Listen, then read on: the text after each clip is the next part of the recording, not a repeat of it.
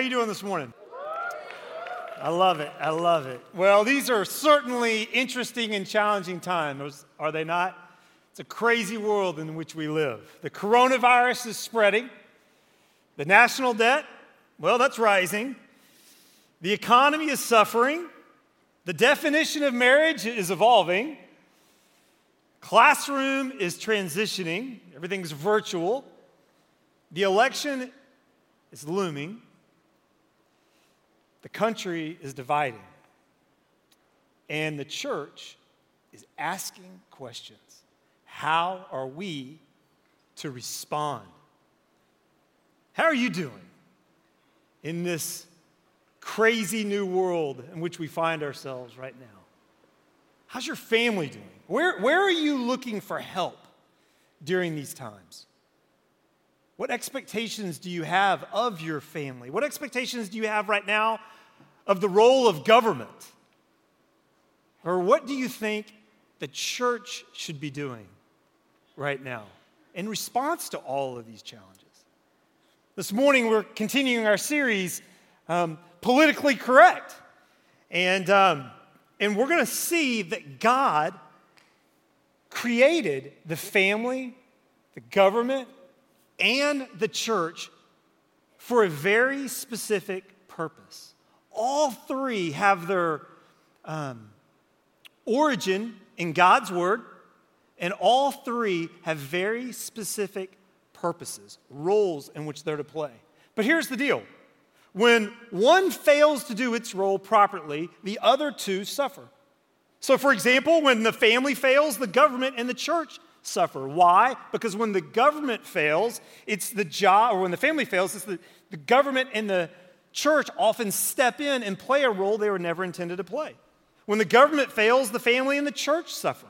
When the church fails, the government and the family suffer.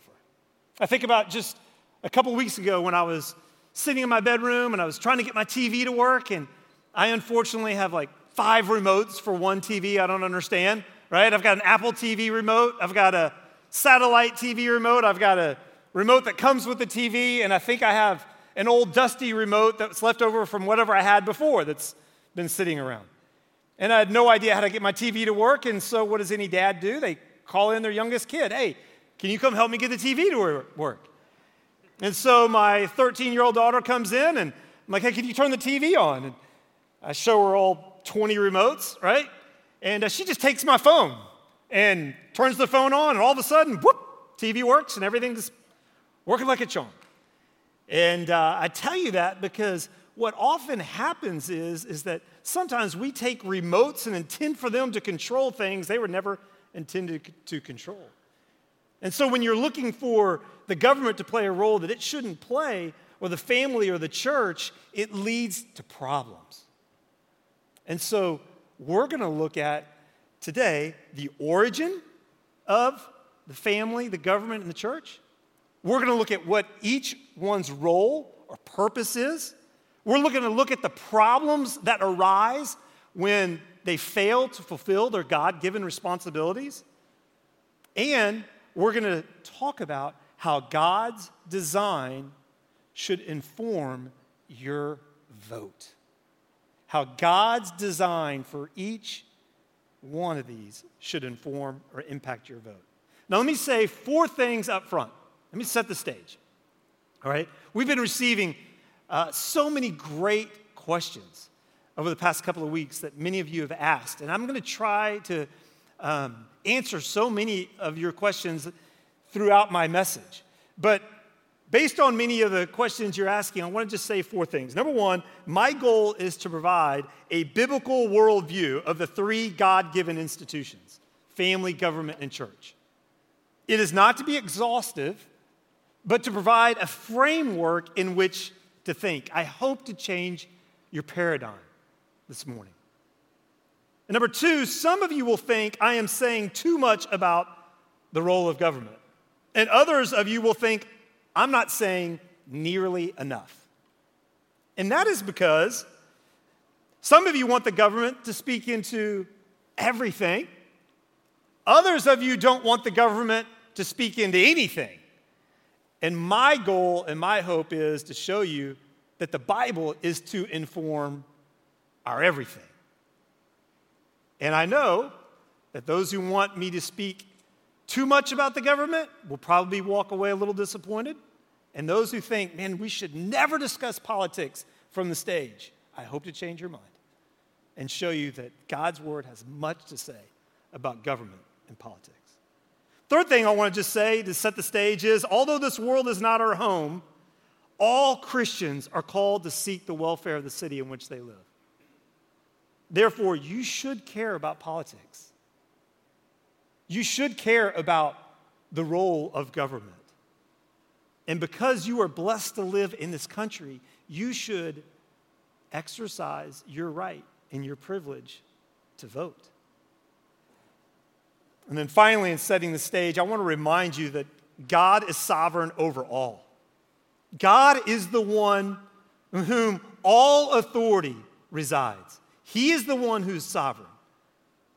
And every king, every nation, every tribe, every individual in this room will one day bow their knee before God.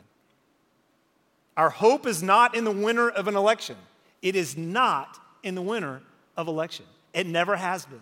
It never will be. Our hope is in the saving grace and the eternal reign of Jesus Christ. Amen? Amen. Hopefully, of that, we could all agree. Now, let me jump in. Let's, let's talk about first the family. And specifically, let's talk about the origin of the family. Where did the idea of family come from? Well, the idea of family came from God. In the very first book in your Bible, in the very beginning chapters of Genesis 1 and 2. In Genesis 1, we see that, that God created the heavens and the earth. He spoke both into existence. And He creates us in His image. We are unique from the rest of creation in that we can know God and we are intended to reflect His glory. He also created us male and female. Gender is not determined by man, gender is determined by God, not our preference. In the creation mandate of chapter 1, verse 28, we see that God instructs us to multiply. And he tells us to take dominion of the earth. This means we're to cultivate both the social world, we're to have a family, we're to create schools, we're to educate people, but we're also to cultivate the physical world. We should pursue technology and medical advancement. We are stewards of creation, and we have an opportunity to steward it reasonably and responsibly. But in Genesis 2:24 specifically, we see the institution of marriage and the beginning of family. Genesis 2:24 says this, "Therefore a man shall leave his father and mother, hold fast to his wife, and they shall become one flesh." So a family on its most basic level is a man and a woman united in marriage for life. Family is God's idea. Marriage is God's idea, and He is the one who defines it. So, what is the purpose of family? The purpose of family, in one word, if I could simplify it, is to provide. The purpose of family, according to God's word, is to provide. Specifically, parents are to provide for their children, provide guidance, shepherd their hearts, Help them understand how God's word applies to everything they do. Deuteronomy chapter 6, verses 4 through 7, a passage that's probably familiar to many parents out there. Hear, O Israel, the Lord our God, the Lord is one. You shall love the Lord your God with all your heart, with all your soul, with all your might. And these words that I command you today shall be on your heart. You shall teach them diligently to your children, and shall talk of them when you sit in your house, when you walk by the way, when you lie down, and when you rise up. In other words, God's word is to inform everything you do at all times. And the parent's job is to shepherd their kid's heart so they recognize how his truth relates to every aspect of their life.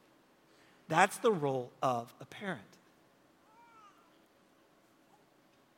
Purpose of the family is to provide.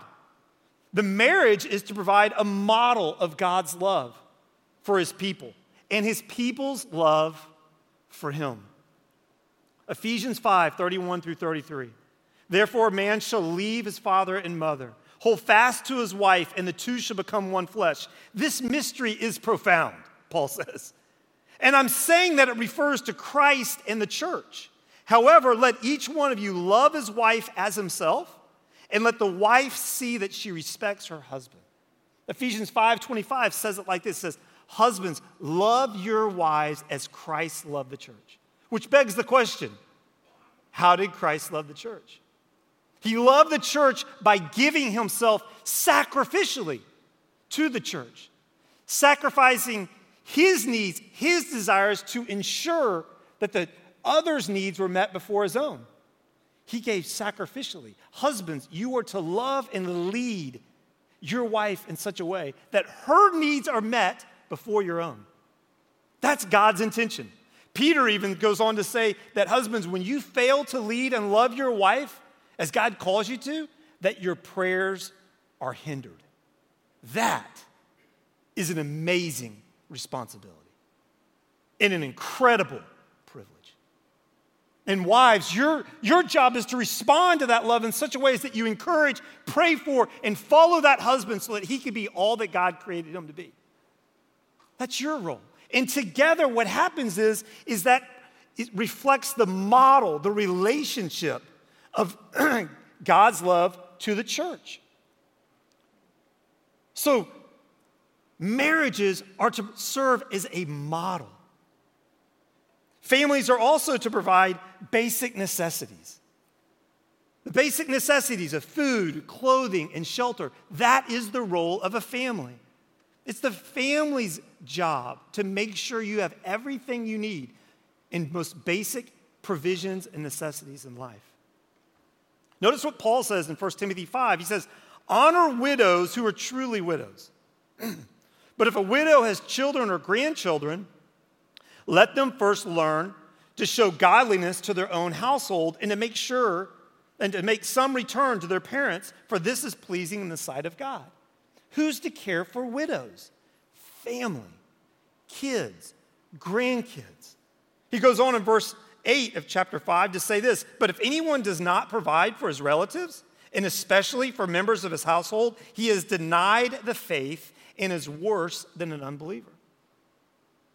It's family's job to provide the basic necessities of food, clothing, and shelter for those in their home.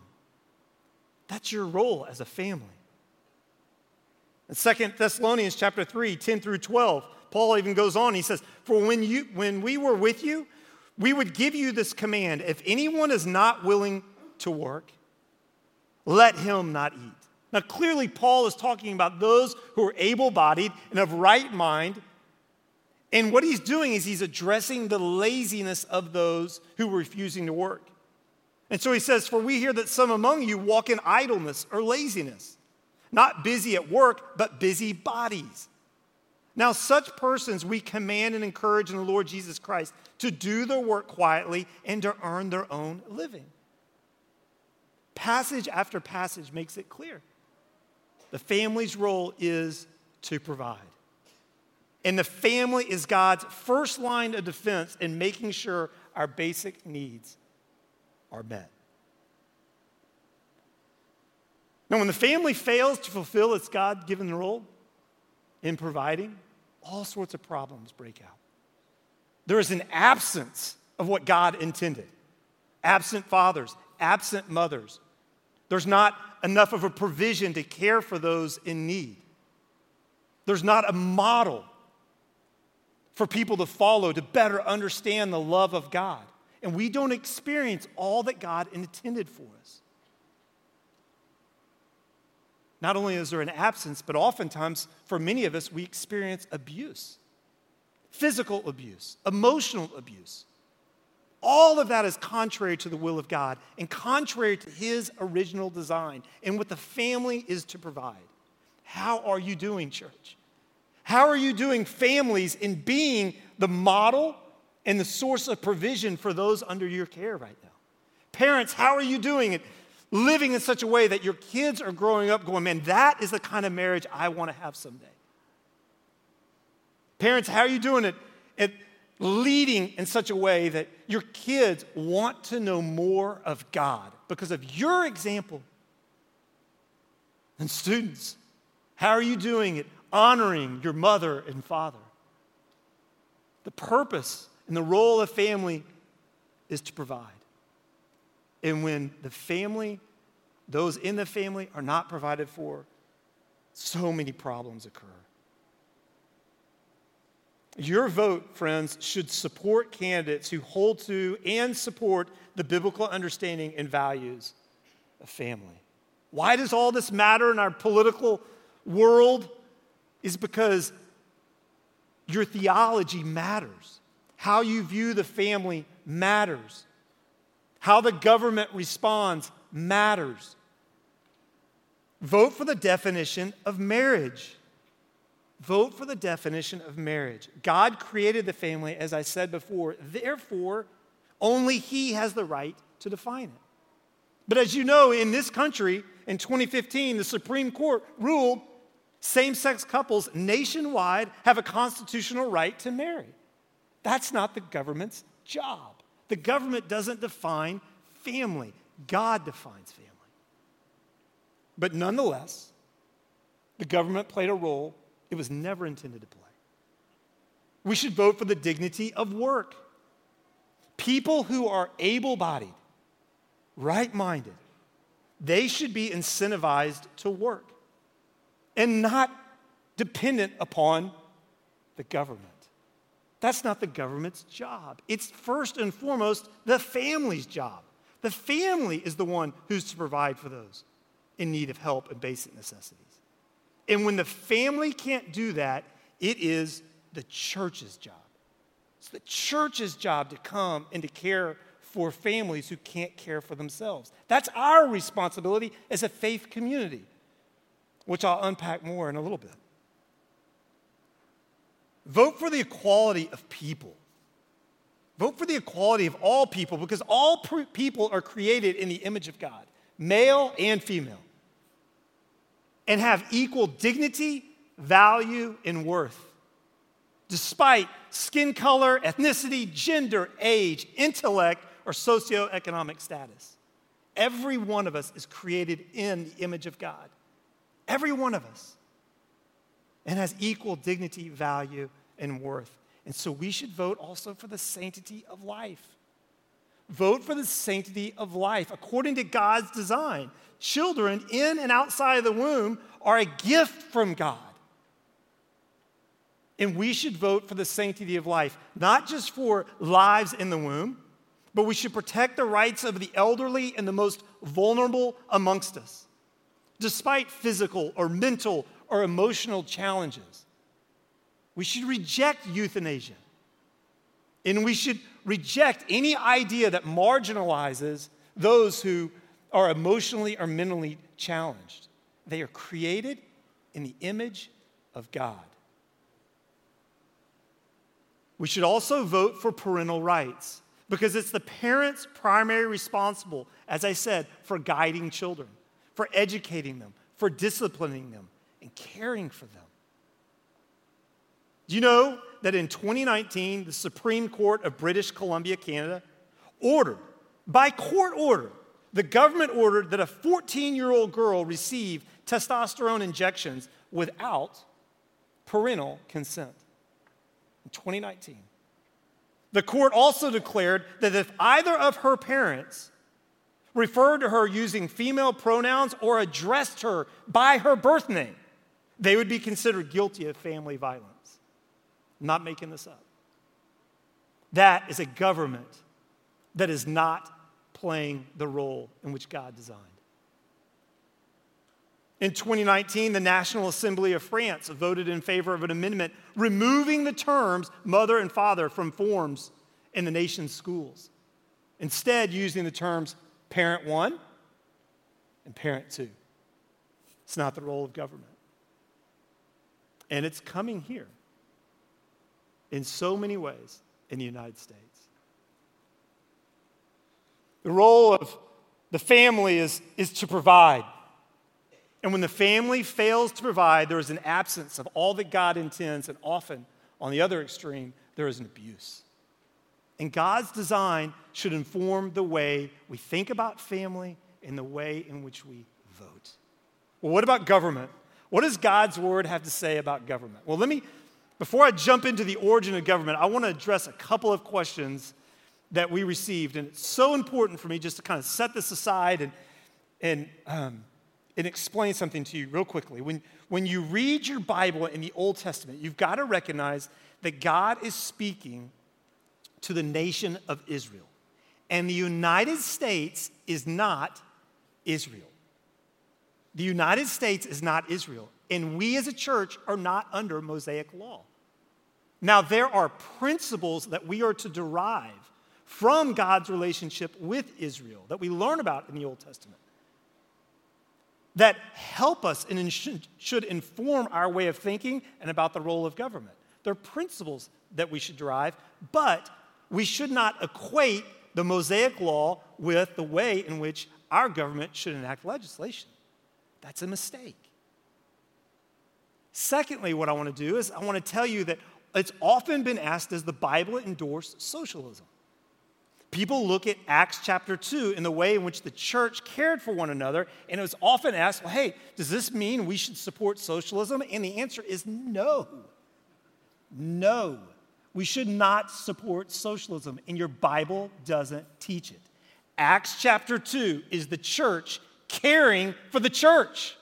It is not an endorsement of a particular type of government. So, it's so important that we recognize and we learn how to read and interpret and apply God's word so that we don't make those mistakes. The, just like family was God's idea and he had a specific purpose for it, so is government. Government is seen at the very beginning of your Bible. It, the origin of government is in Genesis chapter 9, verses 5 through 6. So that the context of this is, is just after Noah's flood. And the Lord repeated the creation mandate to, to Noah to, to fill and to subdue the earth, like I explained before. And he empowers government. He establishes government. Why? To protect human life and to prosecute, to punish those who take life. That was the role of government. Genesis 9, 5 through 6 says, And for your lifeblood I will require a reckoning. From every beast I will require it, and from man. From his fellow man I will require a reckoning for the life of a man. Whoever sheds the blood of man, by man shall his blood be shed. For God made man in his own image. So the primary purpose of government is to protect. Family is to provide, government is to protect. The government is to protect its citizens from internal and external threats, to provide a strong national defense, and to prosecute crime. Well, why do I say that? Well, because Romans 13 says that. 1 Peter says that. Romans 13, 1 through 5. Let every person be subject to the governing authorities, for there is no authority except from God, and those that exist have been instituted by God. Therefore, whoever resists the authorities resists what God has appointed, and those who resist will incur judgment. For rulers are not a terror to good conduct, but to bad. Would you have no fear of the one who is in authority? Then do what is good, and you will receive his approval, for he is God's servant for your good. That's how God, that's how Paul describes the government as our servant for our good. But if you do wrong, be afraid. For he does not bear the sword in vain. In other words, he's there to protect. For he is the servant of God, an avenger who carries out God's wrath on the wrongdoer. Therefore, one must be in subjection, not only to avoid God's wrath, but also for the sake of conscience. Paul goes on, or Peter goes on in 1 Peter chapter 2, 13 through 14. Stick with me. He says this, he goes, Be subject for the Lord's sake to every human institution, whether it be to the emperor as supreme or to governors as sent by him to do what? To punish those who do evil and to praise those who do good. Government is God's idea, government is God's servant to protect us and to promote what is good. The government is to protect the economy through fair taxation. It is the government's responsibility to tax, and it's our job to pay the taxes. Romans 13, 6 through 7, we're called to do just that. For because of this, you also pay taxes, for the authorities are ministers of God. Again, servants of God, ministers of God, for our good. Attending to this very thing, pay to all what is owed to them taxes to whom taxes are owed, revenue to whom uh, revenue is owed, respect to whom respect is owed, and honor to who honor is owed. So the government's job is to protect, protect us from internal and external threats protect our economy through fair taxation for the common good of everyone. The government's job is also to protect religious liberty. I just want you to mark down Mark chapter 12, verses 13 through 17. There's so much, if I, if I could unpack one passage, it would probably be this one. It's Mark 12, 13 through 17, and this is where Jesus says, Render to Caesar the things that are Caesar's, and to God the things that are God's. And clearly, what Jesus is establishing here is there is a lane in which the government is to operate, and there is a lane in which the church is to operate. And when one tries to do the job of the other, it leads to problems. The government is to protect religious liberty, it is also to protect the common good of all people. The common good of all people. That includes its own citizens and the immigrant. You see this modeled, you see this exemplified in Acts chapter 22, when Paul, who is arrested, claims the right of a Roman citizen. He says, Hey, I appeal to Caesar. I have rights as a citizen. And that is the job and the responsibility of government to protect the rights of every individual citizen. It's also the role and the responsibility of government to care for the immigrant. This doesn't mean you can't have immigration laws, it doesn't mean you can't have borders. It does mean that our laws should reflect the compassion and the heart of God. Like I said, there's principles that we can draw from the Mosaic Law. In Deuteronomy 10, we learn of God's love for the immigrant, for the sojourner. He says, For the Lord your God is God of gods and Lord of lords, the great, the mighty, and the awesome God who is not partial and takes no bribe. He executes justice for the fatherless and the widow and loves the sojourner, giving him food and clothing. Love the sojourner. Therefore, for you were sojourners in the land of Egypt. So, the primary responsibility of government is to protect. But when it fails to do so, all sorts of problems arise. When you have a weak government, anarchy and chaos reigns. And when you have a consolidation of power in too few people, you have a dictatorship, which leads to disaster. An oversized government leads to a welfare state in which its people are overly dependent upon government for their basic needs. And when you have a corrupt government, it leads to a class system where the rich get richer and the poor get poorer. And that's disastrous. The government's role is to protect all citizens such that that doesn't happen. So you should vote and support candidates who hold to and support the biblical understanding of values of government. You should vote for a strong national defense. That's the role of the government. You should vote for equal justice for all people. The government has a right to defend itself from foreign threats, and the government must enact laws that protect the rights of all people and executes justice without partiality. Without partiality. I would encourage you to vote for a strong economy through fair taxation. The government has a right to tax people and corporations, but it must do so fairly and not be beholden to special interest groups, but consider every individual. Vote for religious liberty, which I'll talk about more in a second, but vote for the common good of all people. The, the Lord expects government to protect the rights of individual citizens and calls us to have compassion on the immigrant. Okay, we live in a country where we are so blessed. And I so I, I want to encourage you to give thanks to God that every one of us has an opportunity to vote.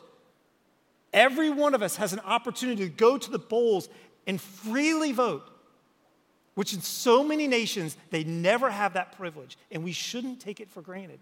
Vote. Secondly, you should voice your convictions. You have the opportunity to contact those who are in leadership and voice what it is you believe. You should not sit silently. You should speak up about the role of government, the role of family. You should speak up for religious liberty and the protection of the church. That's the privilege that we have living in this country. And I want to encourage you to volunteer. Volunteer to support candidates who hold to biblical principles and biblical convictions. Even more so, I'd encourage you to volunteer to run for office. Someone in this room, run for your school board, run for your city election, run for office. Don't just point at the government and go, that's their problem. Look at all that's happening out there. But you have the opportunity to run. And we need more men and women to represent us in city government and in local elections run for office. So the, the family's primary job is to provide, and, and government's primary job is, is to protect us. Well, what's the role of the church? Well, the role of the church, well, let me start with the origin of the church. There's always been the people of God from the very beginning.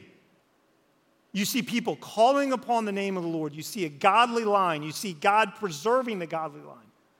You see how God is calling all people into a relationship with Himself. But the church specifically begins in the book of Acts, in Acts chapter 2. When Jesus, after his death, burial, and resurrection, after Christ's death, burial, and resurrection, in Acts 1 8, he promises that the Holy Spirit will come upon them and they will be witnesses in Jerusalem, Judea, and to the remotest parts of the earth.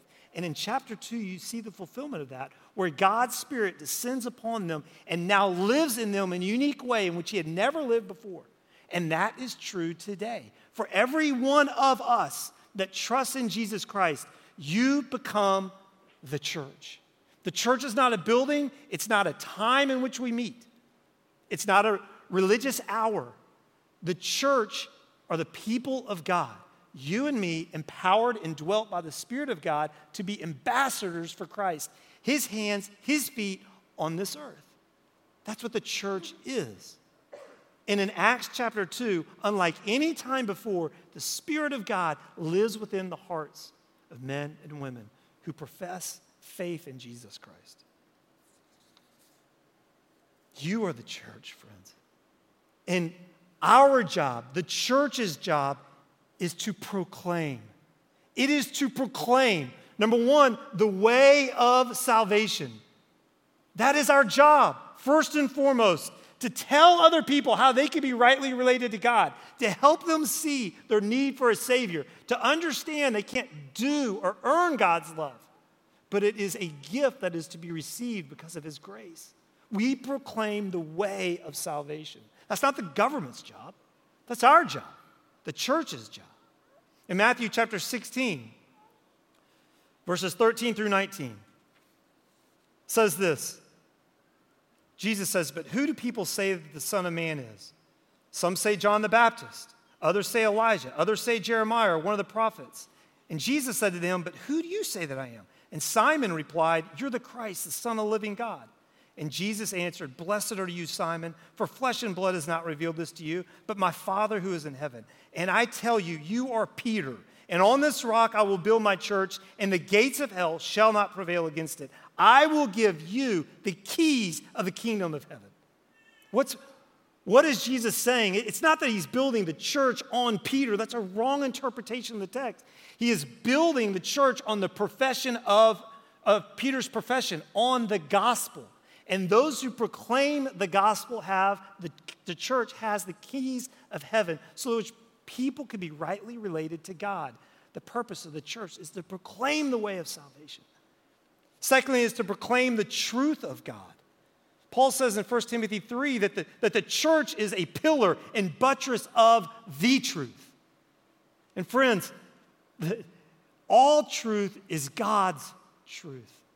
And the Bible informs every area of our life, not just what we should believe about God, not just about how we should um, respond in church, it's to inform everything we do. And not only are we to proclaim the truth of God, but we are to proclaim the love of God through action. This couldn't be more important. 1 John 3 says this By this we know love, that he laid down his life for us, and we ought to lay down our lives for others. But if anyone has the world's goods and sees his brother in need, yet closes his heart against him, how does God's love abide in him? Little children, let us not love in word or in tongue, but in deed and in truth.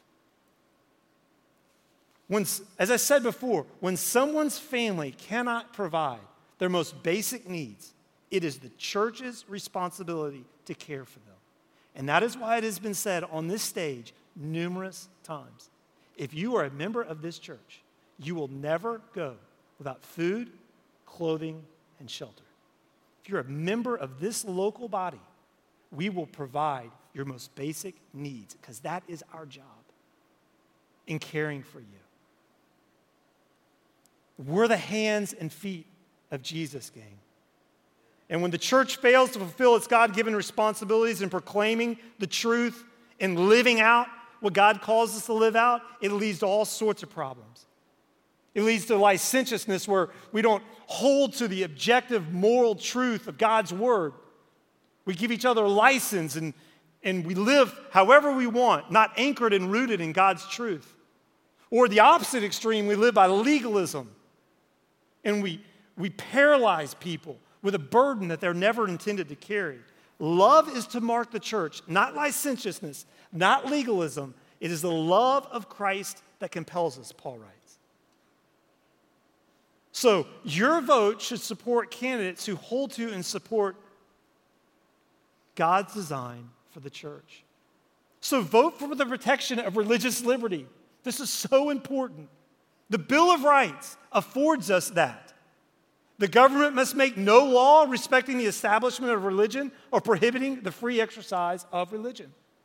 This means two things it prevents the national establishment of religion, and it prevents the government from interfering with the way in which we live out our faith. That's what that means. Now, based on questions many of you asked, I want to address something. I want to address the idea of the separation of church and state.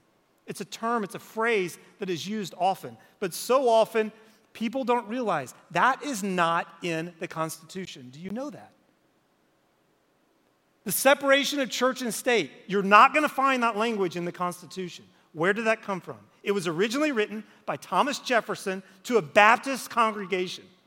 And his point was not to protect the government from the church, his point was to protect the church from the government.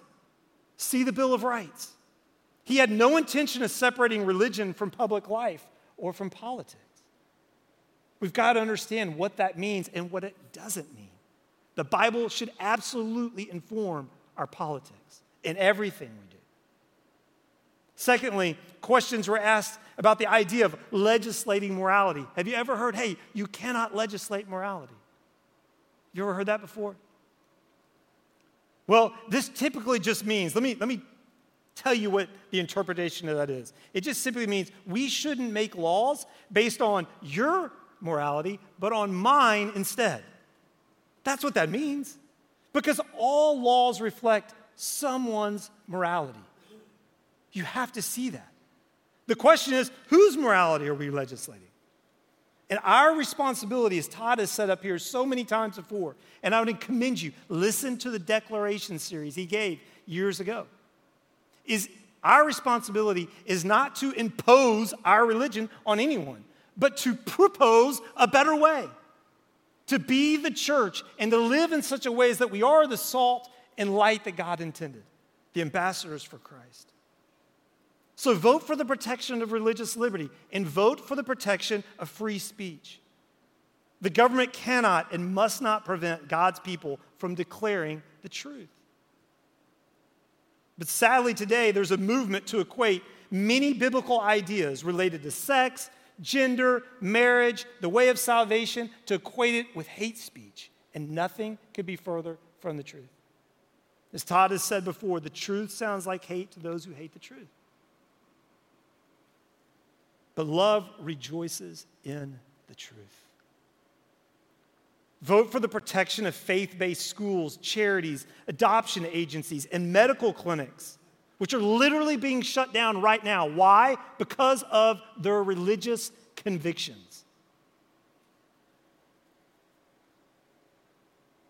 Friends, there's, there's three institutions family, government, and church that God has given to us. One, to provide for us to protect us and to proclaim the truth of God's word. They're a, meant to be a blessing. And whenever one institution fails to do its job, it threatens the health of the other two. And let me just state very clearly so many people have asked, well, what do I do when I don't like either candidate? Or what do I do when um, I don't like any of my options?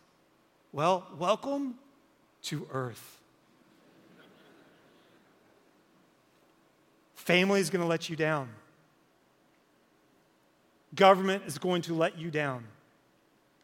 And church, unfortunately, is going to let you down. This is not our home. But we have a perfect heavenly Father. And let me help you see that your future, despite the fallen world we live in, let me tell you what your future is. Let me remind you of what God's word says.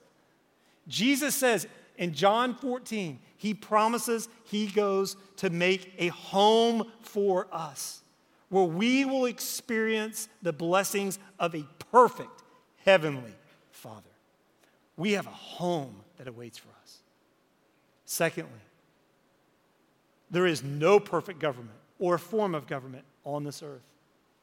But as believers, we are citizens of heaven, first and foremost, as David talked about last week. And one day, Jesus Christ will return and reign on this earth. And one day, in the eternal state, we will be citizens with him in heaven. He is the King of kings and the Lord of lords, and all authority resides in him. He is the only one who is sovereign. And we have a future of a perfect government because we serve a perfect king. We will be citizens of heaven.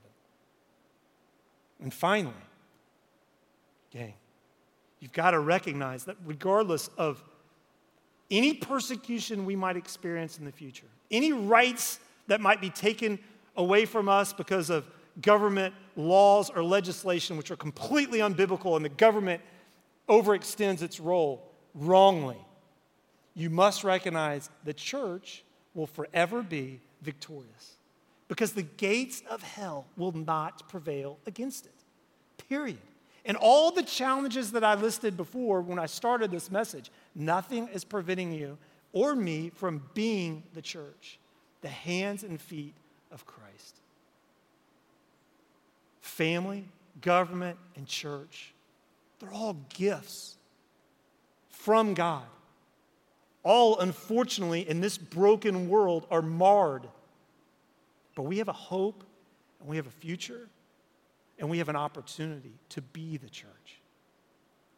Let's pray. Father in heaven, oh, there's so much to share about what your word has to say. That, that message is just thick with content. But it's so important we understand what your intention is for the family, what your intention is for government and for the church, and that, and that we as um, members of a family, and we as citizens in this country, we as believers are a part of this church, we have a responsibility. And it is not simply to complain about what others are doing, but to fulfill our role.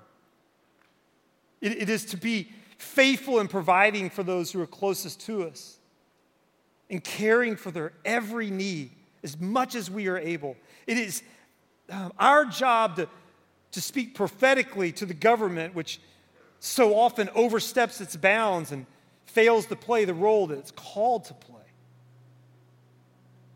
It's our job to be citizens on heaven here on earth as ambassadors for Christ, as Paul describes us, representing a, a perfect, righteous king.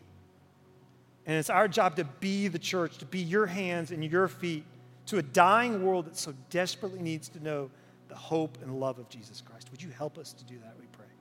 In Christ's name.